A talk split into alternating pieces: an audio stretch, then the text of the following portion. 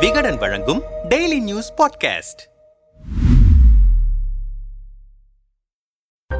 அமெரிக்க ஹங்கேரிய தொழிலதிபரும் பெரும் முதலீட்டாளருமான ஜார்ஜ் சோரஸ் ஜெர்மனியில் நடைபெற்ற பாதுகாப்பு மாநாடு ஒன்றில் அதானி விவகாரம் குறித்து பேசியிருப்பது அரசியல் அரங்கில் பெரும் சலசலப்பை ஏற்படுத்தியிருக்கிறது. அப்படி ஜார்ஜ் சோரஸ் என்ன பேசினார்? அதற்கு பாஜக ஆற்றிய எதிர்வினை என்ன என்பது குறித்து பார்க்கலாம். அந்த மாநாட்டில் பேசிய ஜார்ஜ் சோரஸ் அதானி விவகாரம் குறித்து எதுவும் பேசாமல் அமைதியாக இருக்கிறார் நரேந்திர மோடி. அவர் அமைதியாகவே இருந்தால் கூட்டாட்சி அரசின் மீதான மோடியின் தலைமையை கணிசமாக பலவீனப்படுத்தும். நிறுவன சீர்திருத்தங்களுக்கும் அழுத்தம் கொடுக்கும். எனவே பிரதமர் நரேந்திர மோடி வெளிநாட்டு முதலீட்டாளர்களின் கேள்விகளுக்கும் நாடாளுமன்றத்தில் எழுப்பப்படும் கேள்விகளுக்கும் பதிலளிக்க வேண்டும். நான் இந்தியாவில் ஜனநாயக மறுமலர்ச்சி உண்டாகும் என்று எதிர்பார்க்கிறேன் என பேசியிருந்தார். ஜார்ஜின் பேச்சு பெரும் பேச்சு பொருளானதை அடுத்து இந்த விவகாரம் தொடர்பாக இந்தியா பொருளாதாரத்தில் முன்னேற்றம் கண்டு ஐந்தாவது நாடாக வளர்ந்து நிற்கிறது. இந்த நிலையில் திட்டமிட்டு இவ்வாறு பேசியிருக்கிறார். அவர் பிரதமரை மட்டுமே விமர்சிக்கவில்லை மொத்த தேசத்தையுமே விமர்சனம் செய்திருக்கிறார். ஒட்டுமொத்த தேசமும் அணி திரள வேண்டும். நாட்டின் உள் விவகாரங்களில் இதுபோன்ற அந்நிய சக்திகள் மூக்கை நுழைப்பதை இந்தியர்கள் ஒன்றிணைந்து தோற்கடிப்பார்கள் என காட்டமாக பதிலடி தந்திருந்தார் மத்திய அமைச்சர் ஸ்மிருதி இரானி.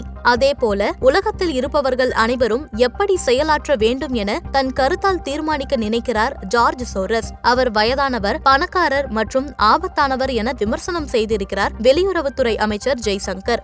இந்த விவகாரம் தொடர்பாக நம்முடன் பேசிய அரசியல் விமர்சகர் Sumanth C. Raman George Soros யார் அவர் நல்லவரா கெட்டவரா அவர் என்ன சொல்கிறார் ஹிண்டன்பர்க் அறிக்கை வெளியிட்டதன் பின்னணி என்ன வெளிநாட்டவர்கள் இந்தியாவை விமர்சிப்பது தவறு என சொல்லப்படும் கருத்துக்கள் எல்லாம் ஒரு புறம் இருக்கட்டும். முதலில் அதானி மீது ஹிண்டன்பர்க் அறிக்கை சொல்லும் குற்றச்சாட்டுகள் உண்மையா இல்லையா என்பதை உறுதிப்படுத்த வேண்டியது யாருடைய கடமை? அதானி குற்றம் செய்தாரா இல்லையா என்பதை விசாரிப்பதை விட்டுவிட்டு விமர்சிப்பவர்களுக்கு பதில் சொல்வது எந்த வகையில் நியாயம்? தற்பொழுது ஜார்ஜ் சோரஸ் மோசமான ஆள் என விமர்சிக்கிறார்கள். இருக்கட்டுமே முதலில் அதானி நல்லவரா கெட்டவரா அவர் தவறு செய்திருக்கிறாரா இல்லையா என உறுதிப்படுத்தியிருக்க வேண்டுமல்லவா? இந்தியாவில் செபியோ ஆர்பிஐயோ அதானி விவகாரம் குறித்து முழுவீச்சில் செயல்பட்டிருக்க வேண்டுமா இல்லையா? நடவடிக்கை எடுக்க வேண்டியவர்கள் முறையாக செயல்பட்டிருந்தால் இந்த விவகாரம் குறித்து யாரால் கேள்வி எழுப்ப முடியும்? அதானியை குறை சொல்பவர்கள் யாரும் பொதுவான விமர்சன பார்வையை முன்வைக்கவில்லை. மிக தெளிவாக பணம் எங்கிருந்து வந்தது யாருக்கு சென்றது என குற்றம் சாட்டுகிறார்களே. நாடாளுமன்றத்தில் எதிர்க்கட்சிகள் அத்தனை பேரும் அதானி விவகாரம் குறித்து பேசிய போது அரசாங்கம் இது தொடர்பாக எந்த பதிலும் சொல்லாதது சந்தேகத்தை ஏற்படுத்துகிறதே. அவர்கள் முறையாக நடவடிக்கை எடுக்கிறோம் என சொல்லிவிட்டு அந்த வேலையை செய்திருந்தால் எதிர்த்தரப்பினரால் எதுவுமே பேச முடியாமல் போயிருக்கும். அரசாங்கம் நினைத்தால் நான்கு நாட்களில் இதை விசாரித்து முடித்திருக்க முடியும். அவர்கள் அதை செய்யாததால் தான் அதானியுடன் அவர்கள் நிற்கிறார்களா என்ற கேள்வியை எழுகிறது. அதானி விவகாரத்தை விசாரிப்பதை விட்டுவிட்டு ஜார்ஜ் சோரஸ் குறித்து பேசிக் கொண்டிருப்பதே ஒருவித மடைமாற்றம்தான் என்றார். இது குறித்து தமிழ்நாடு பாஜக மாநில துணைத் தலைவர் நாராயணன் திருப்பதியிடம் பேசினோம்.